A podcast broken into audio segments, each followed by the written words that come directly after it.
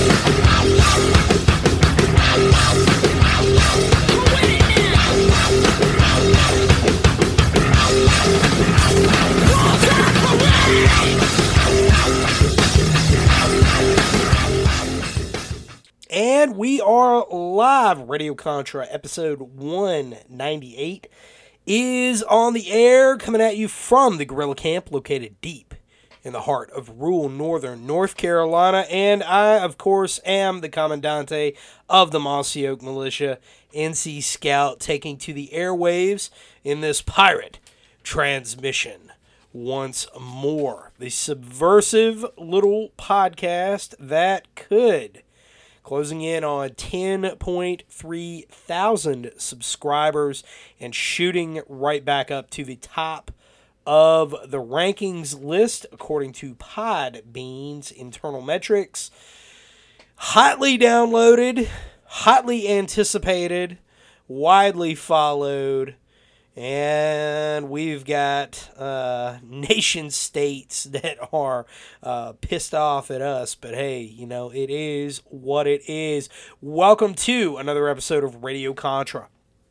And uh, we've got a heck of a lot to talk about, of course, on this Halloween. Everybody is uh, sugared up, maybe a little bit liquored up and ready to have a good time. We're going to be talking about Brazil and what this means for the United States as well as as well as the very very incredible revelations that I feel are just the tip of the iceberg that are now being disclosed between the collusion of the United States government and big tech to censor conservatives, to mold the media. This is uh, everything that they accused in uh, you know 2015, the 2016 election, and then everything we heard after uh, Russia, Russian disinformation, Russia this, Russia that. Well, you know, it's it's very interesting because what they were accusing the Russians of doing, they themselves were actually doing. And this seems to be, of course, a repeating pattern we see over time, but now it is literally too egregious to hide. But before we dive into these hotly anticipated topics, give a word, uh, a quick shout out to the show sponsors. John Dislin with Nehemiah Strong. You can check that out at johndislin.com. Enter the discount code SCOUT1 at checkout. Scout1 at checkout. Of course, next up on the list, Civil Defense Manual, Jack Lawson's two volume set on how to create, stand up, and train a civil defense team, protection team, neighborhood protection team, rather, uh, from quite literally the ground up. And I wrote the communications chapter in that book. Uh, I think that that's worth the price alone, but you know, hey, it, it is what it is. Go check that out. CivilDefenseManual.com. Of course, my very good friend Joe Dolio, who I converse with quite often, and I'm going to have him back on the show once I am back from the Florida Scout course. But his four volume set, Tactical Wisdom series, the Tactical Wisdom series, considered a must read in the Prepper, Patriot, and partisan community. And of course, last, certainly not least, Blacksmith Publishing. Mr. Paul LeFavor and Mike Blackburn.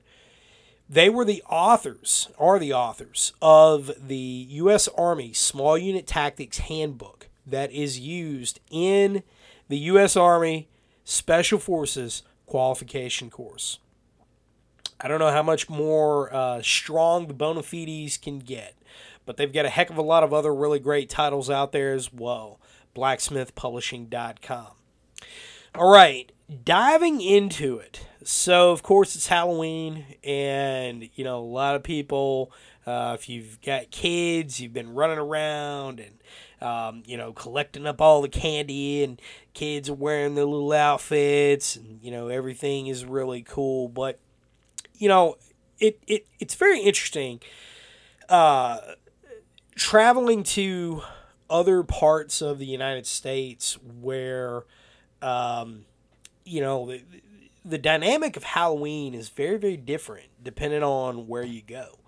And, uh, you know, it, it, I remember growing up that, that there was, uh, that contingent of people out there is, oh, you know, we're not going to celebrate Halloween. That's a devil worship holiday. And, you know, there's some validity to that in the way that it's portrayed, in the way that it's celebrated. And, um, you know, the, the, the whole witches and cauldrons and black cats and spiders and like all the, the spooky imagery that's meant to conjure, um, you know, images of the undead and images of, of, things that, that are supposed to scare us. And that's kind of the connotation of Halloween.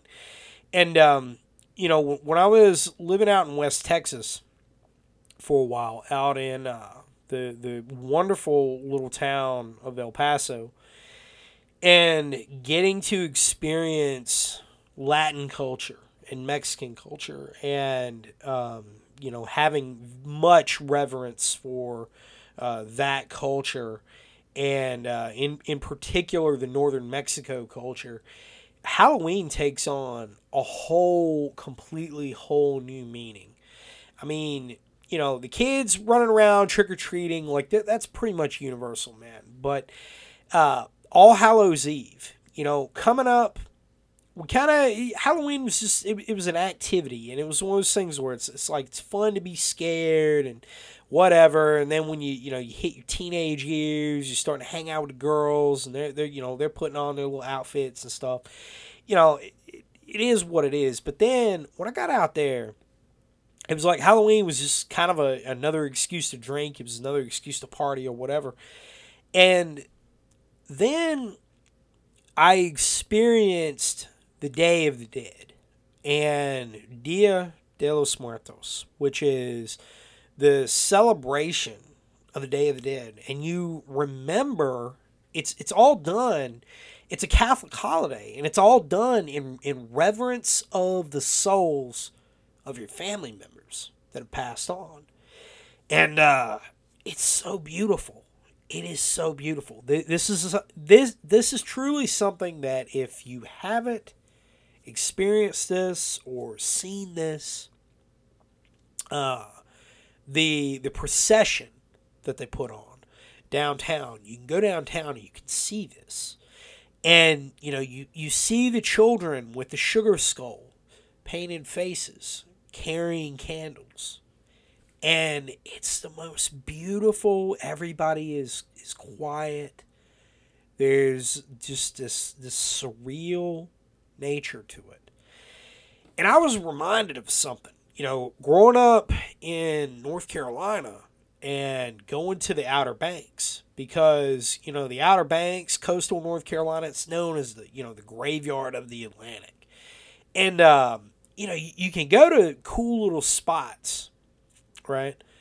And all these these really cool little places and and see how our culture evolved over time like kind of a anthropological, sociological, sociological history kind of kind of vibes going on, and um, it always I always thought it was weird. You you go to a little town called Beaufort, right? Beaufort is um, near, like all, all the Marines in the audience are going to immediately know where Beaufort is because it's down near Jacksonville, North Carolina. And when you go to Beaufort, Beaufort is where Blackbeard's house is. And like this was his hideaway cove. And it's still a pretty big uh, shipping lane in and out. But um, Beaufort's just this cool little historical town. And they've got graveyards there that are some of the oldest um, colonies or, or oldest colonial graveyards in North America. And so visiting this as a kid and seeing these little park benches that were out there in the cemeteries. These cemeteries are, are old, going way, way back. And they have these little little cemeteries and little little park benches that were out there. And there, there's a sign up saying that family members of the dead would come back and they would have a meal there and you know they they would have a picnic there. They would do this fairly regularly. And as a kid i always thought this was so weird. Um, why would you want to do that? You just buried somebody there. Why why would you want to do that? Like we, you can remember your your dad in your heart. You remember them and and you know you you we, we don't forget them but ah, that, that was that was kind of strange. What i didn't understand and could not understand was that life and death in those terms and in that era took on a whole new meaning. Religion took on a whole new meaning, you know, because life's not promised to you. And we live a very, very comfortable lifestyle, right? We, these days, we, we live a very comfortable lifestyle.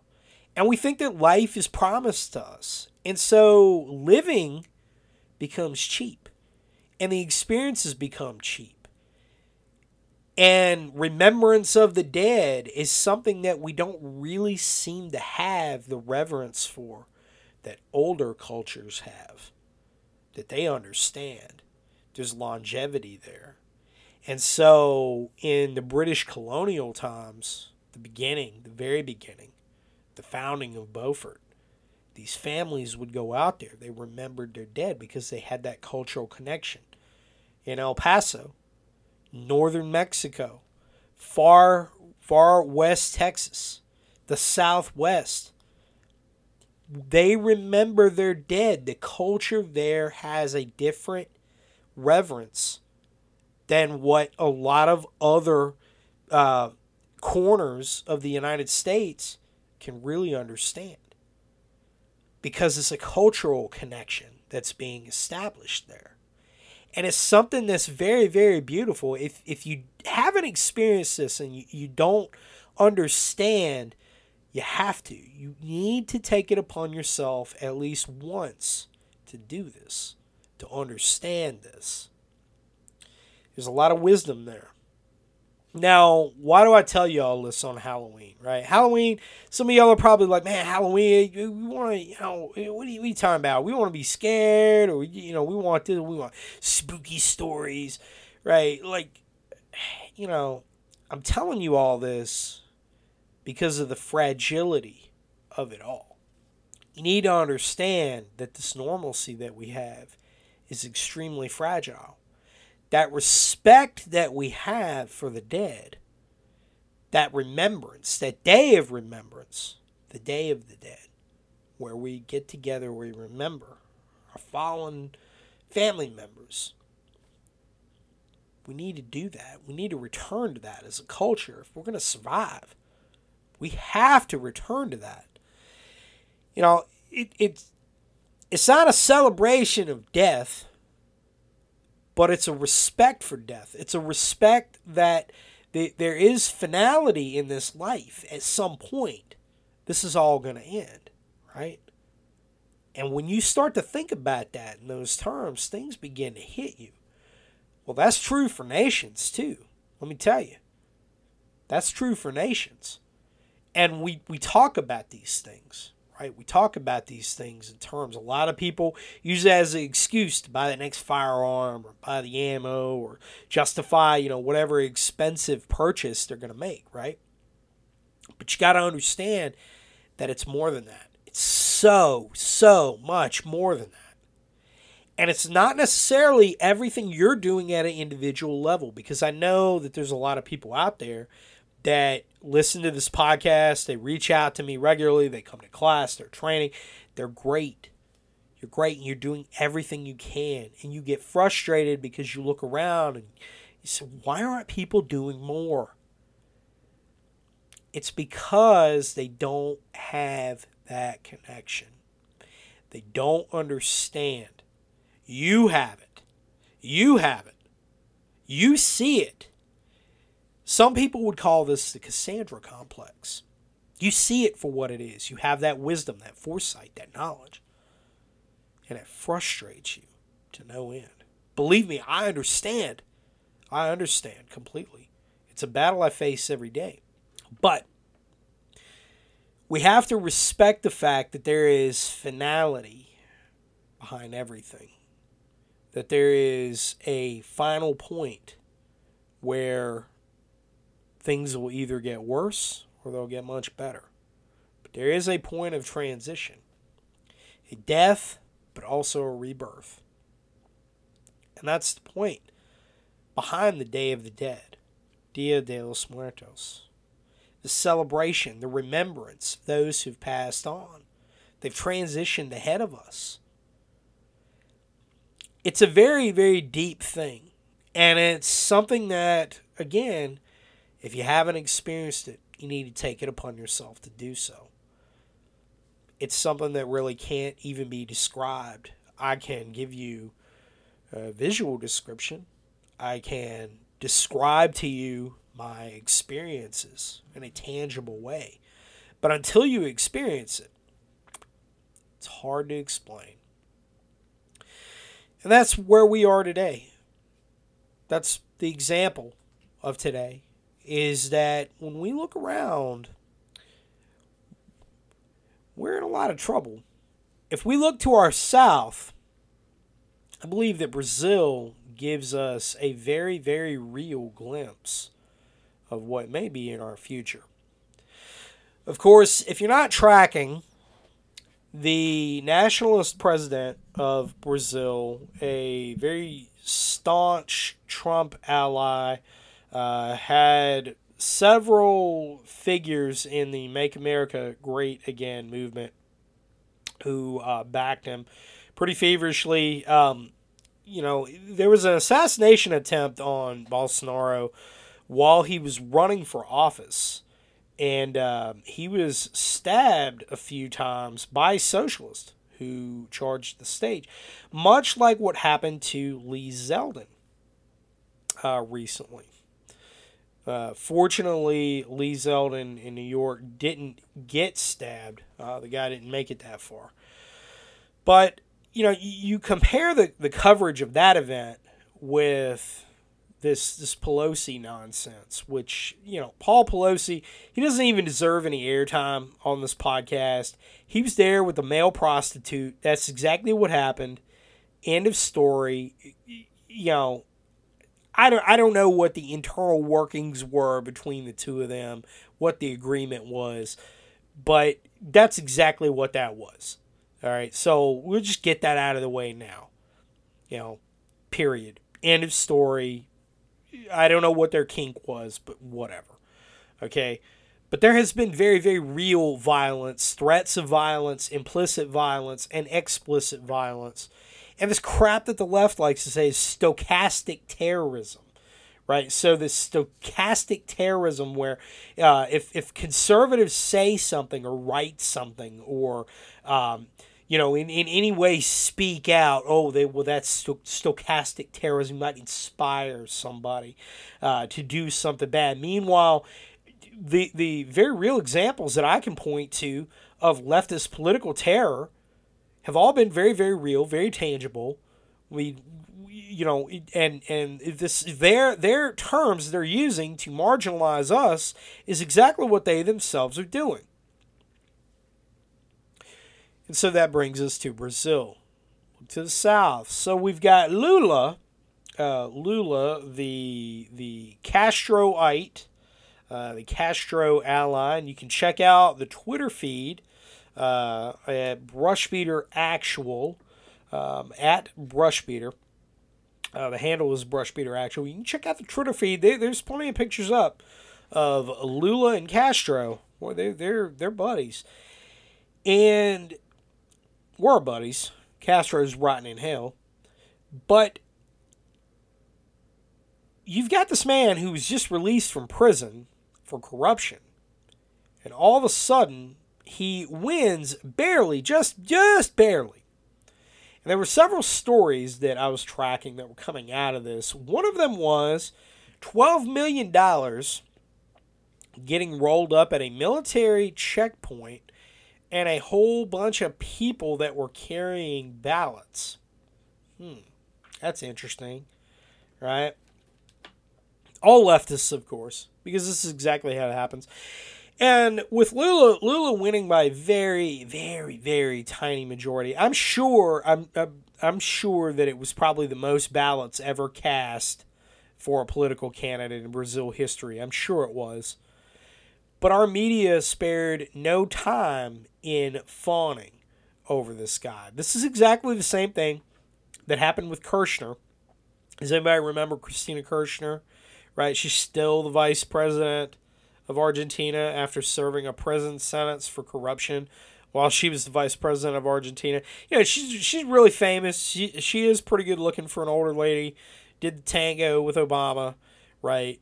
Uh, I'm sure uh, Michelle was was real thrilled about that one. Uh, but who cares? You know. But anyway, the, these leftists seem to keep getting elected. They keep getting installed, and they have this very interesting relationship with Washington, D.C. Washington, D.C. seems to really, really like them, except for one little problem. They keep running to the Chinese and the Russians. They're still allies with the Chinese and the Russians. Huh, how about that? That, that would be a problem. Lula is no different. As soon as he was elected, the Chinese were the first to move to formalize ties, as reported in the South China Morning Post. This is no good. You have to understand that Brazil is critically important to U.S. foreign policy. Brazil is the last nation in South America, not Central America, but South America, that had any sort of relationship in a positive direction with American foreign policy. We completely lost in Colombia. Colombia is gone. That's not coming back. Venezuela, that's gone. It's not coming back. Bolivia, lost cause, not coming back. Argentina, Argentina is running the guidance system for the Western Hemisphere for the Chinese Beidou satellite guidance system. Huh. Well, safe to say they're probably not on our side. And you had the last bastion, Brazil.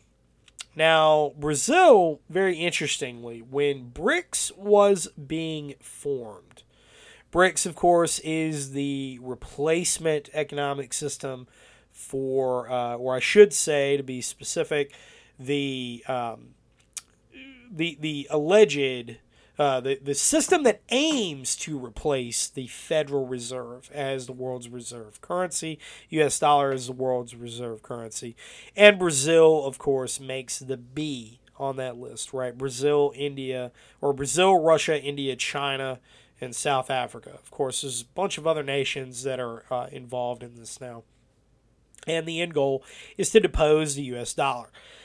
Well, um, Brazil got into this BRICS stuff when Lula was last president. Then he ended up going to prison.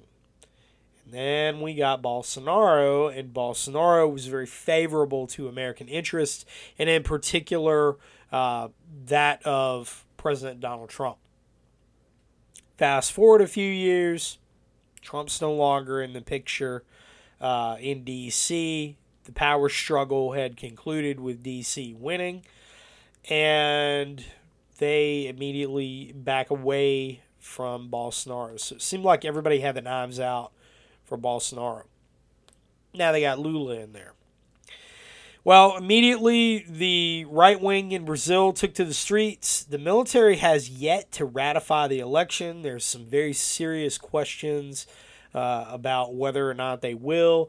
Half of the Brazilian Congress, or just over half the Brazilian Congress, is uh, their right wing political party, as I understand it. And, and I'm not on the up and up on all of the Brazilian politics, uh, but it, it seems like they won, uh, held on to all their seats and gained a few more, but their president lost. That just doesn't uh, sounds sounds kind of like 2020.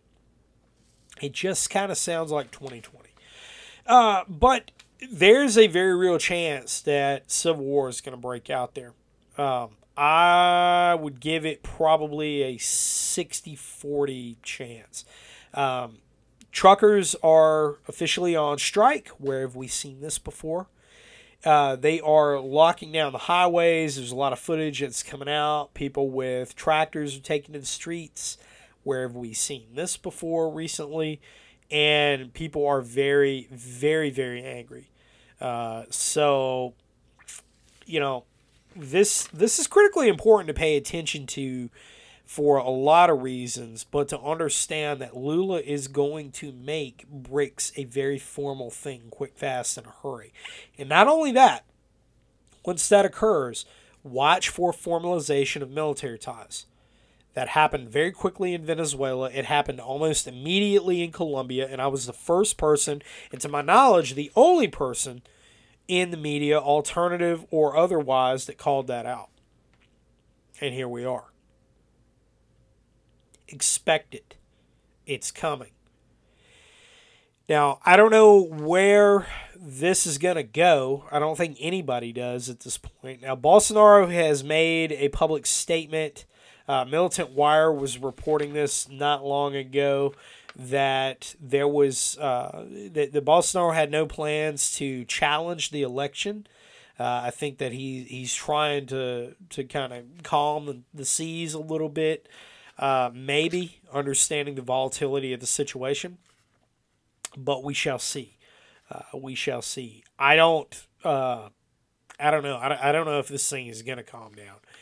It could get out of hand very, very quickly. And if that's the case, we may very well see uh, faster than anticipated the new administration of Lula calling in advisors that are that are coming from other countries. Remember that Venezuela did this um, calling in Wagner Group when the failed color revolution that, that we kicked off there in support of Juan Guaido uh, kicked off.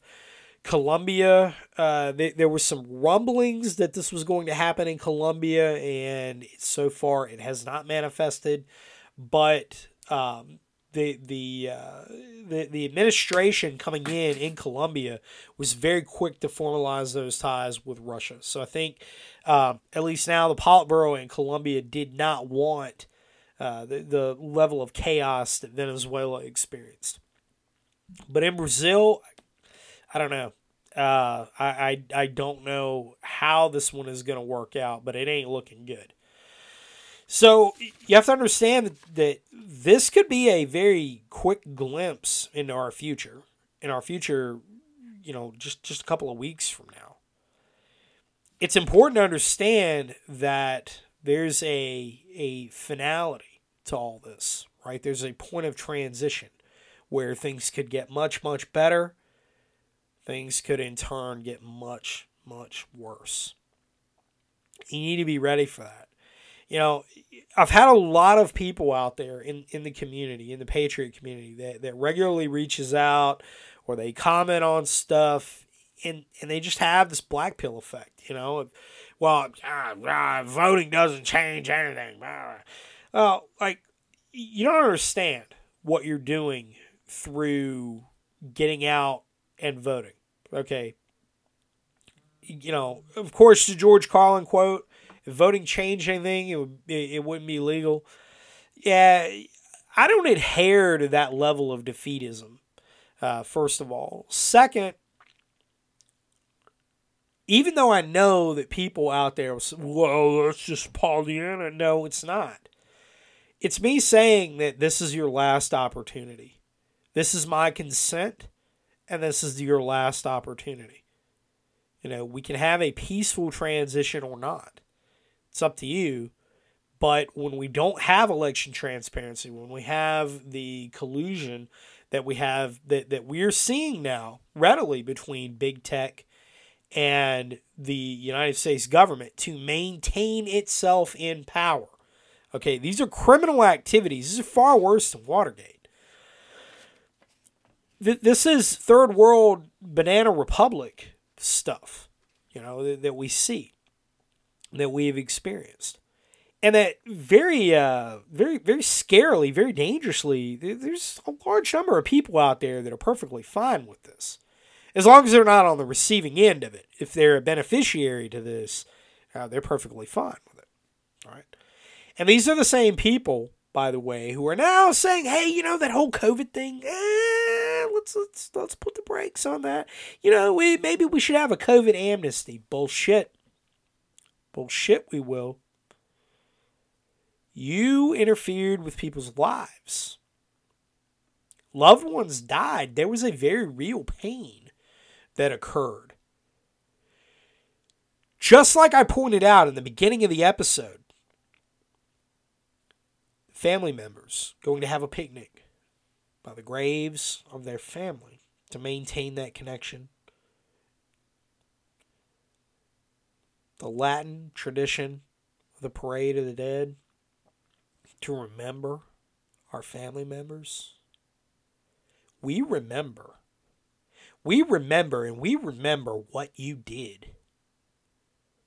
You had better make yourselves right with the God that you spend every day spitting in the face of. Because you have no idea. If things begin to look like Brazil here, all I can say is you better learn how to pray and pray real quick. You shut down the churches, you broke families you laughed in our faces. The nurses danced in well choreographed routines while you barred families from seeing their dying loved ones. I experienced this. I saw it firsthand. It affected me. Believe me, there's no hard feelings. Nope, not at all. Anyhow, on that note, shifting gears ever so slightly. So, this, of course, is coming by way of several different outlets. Um, it was shared on American Partisan earlier today. But there is a mountain of evidence that is coming out now. The reason that the left did not want Elon Musk buying Twitter, and the United States government did everything it could to stop this, by the way, and they failed.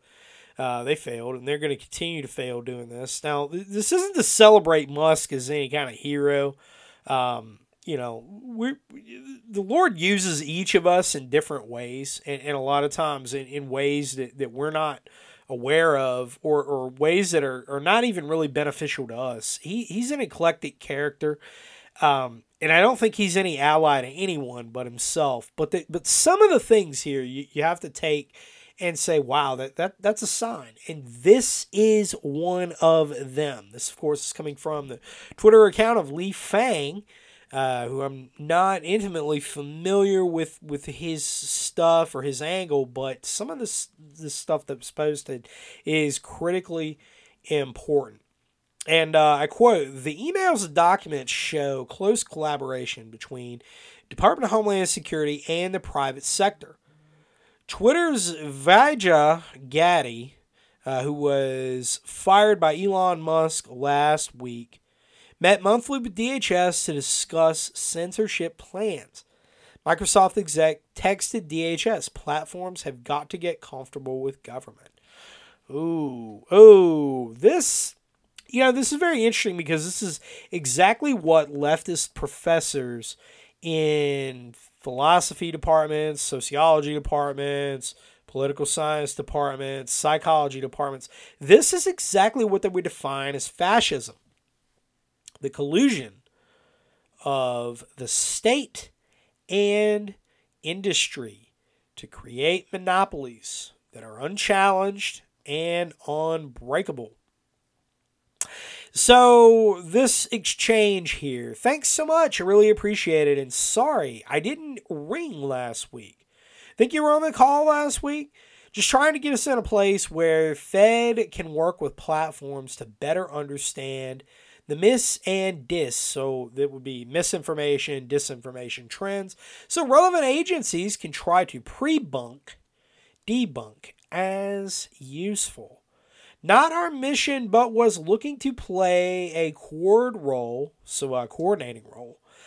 So, not every DA is independently reaching out to platforms, which could cause a lot of chaos because they all want to be on the same page. This is Operation Mockingbird. This is the collusion of the media, now collusion of social media. What have I been telling you all these years? All these years. Brushbeater.org, AmericanPartisan.org. I've been telling you these things, falling a lot on deaf ears, but it is what it is. Okay, so the answer here was on the call. The coordination is greatly appreciated. I was disappointed that platforms, including us, didn't offer more. We'll get there. And sector leadership has zero questions. We'll get there, and that kind of leadership really helps. Hmm. So, there it is. There it is. That's just one. That's just one data point of probably billions. Of probably billions. This woman needs to be in prison. If they can sue Alex Jones for, what was it, $967 million, how much can they sue this woman for? We should certainly have a class action lawsuit. And colluding with the United States government. Hmm. She should be in prison. Plain and simple. She should be in prison. Remember it, folks. Remember this. Big Tech's definitely not on your side. It needs cleaning out. Use it to your favor while you can, but understand it ain't on your side. They're working with the United States government. They own the platform. They're listening. They're paying attention to every little thing, whether you can fathom it, wrap your mind around it, or not. It's real. Much of it is automated. And this is the way of the future unless we put the brakes on it. We're going to have to. We have to stand and fight. This election that's coming up is the final petition, the redress of government, the respectful po- position that we are taking to say, stop of your elected officials hold their feet to the fire. We cannot afford any longer the Richard Burrs of the world. They need to understand the gravity of the situation, and it begins with you from the ground up. There is a very real right wing populism that is taking hold in this country. Embrace it. Because I promise you, they are absolutely quaking at the fact that we are getting organized, we are getting trained, we are angry, and we are absolutely determined. Folks, Brushbeater.org slash training calendar. I've got a lot of dates up for 2023. There's still a few dates, uh, two that are left on the calendar. I've got the scout course coming up down in Florida, and uh, I'm getting ready to take off to head down there to that. Got a huge group of Patriots that we're going to be training down in the Florida swamps. I'm very, very excited. I will be back uh, up here in the guerrilla camp, settled in. There's a couple of dates left. Von Steuben, uh, Mike, has a class on the calendar, support weapons course. And of course, we also have uh, the tactical signals exploitation course that same weekend running concurrently here in North Carolina. So, going to be a heck of a lot of fun. Tactical signals exploitation. If you missed episode 196, which was technically 194, uh, but there were some technical issues. Had a bunch of people that were like, "Oh, hey man, you know this is this is crazy." Downloaded the episode, and like half the episode was one guy, and then the other half was another guy. I don't know what happened. I still haven't got to the the root of the matter. Whatever, doesn't matter. Uploaded the the same episodes again, gave them a new title. Boom, put it out there. We're good to go. But uh, the episode with Madman Actual, uh, 196 where we we talked very deeply about tactical signals exploitation, the role of drones on the battlefield, and uh, an asymmetric warfare environment, and and a heck of a lot of other good stuff. That that episode got a huge amount of positive feedback out there. Um, I think it's one of the most important shows that I've done, and uh, we're gonna have him on obviously a lot more. He has written some things over at American Partisan that that you definitely need to check out. Um, but he's going to be teaching all this in class coming up uh, towards the end of November, right before Thanksgiving. So uh, definitely get in on that course. Okay, definitely get in on that course. There are a few spots available. It was a little bit short notice when we got it, when we finally were able to get it up on the calendar. But uh, nonetheless, it is up there. We've got a few spots left. I would love to get you out in class. Folks, the time is short. Okay, you know, we've been saying that it feels like for forever now that, that you know things things are getting out of hand but they are if if you look back the trajectory that we're on is building up to a, a point, right? And there will be a point of transition. These are the good times. Okay, these are the good times that we have. We, we have it relatively easy. But I promise you, we are going to have a return. We are going to have that deciding point. They're having it in Brazil right now. This, you know, this this doesn't seem right. And if you think for a second that come election day, and there is a right wing sweep, because I have every belief that there will be, and I think that there's going to be a few races that take some people by surprise if we have free and fair elections. That's the caveat. If we have free and fair elections, we didn't get to the bottom of the election fraud from the beginning. We see now that there was collusion going on between the United States government, social media, and of course, conventional media. We did not have free and fair elections, period. But if we do, if we do, and conservatives end up winning and winning big, you better bet your bottom dollar that the left is going to go absolute ape shit in the streets. Promise. I promise. That's when things are really going to get out of hand.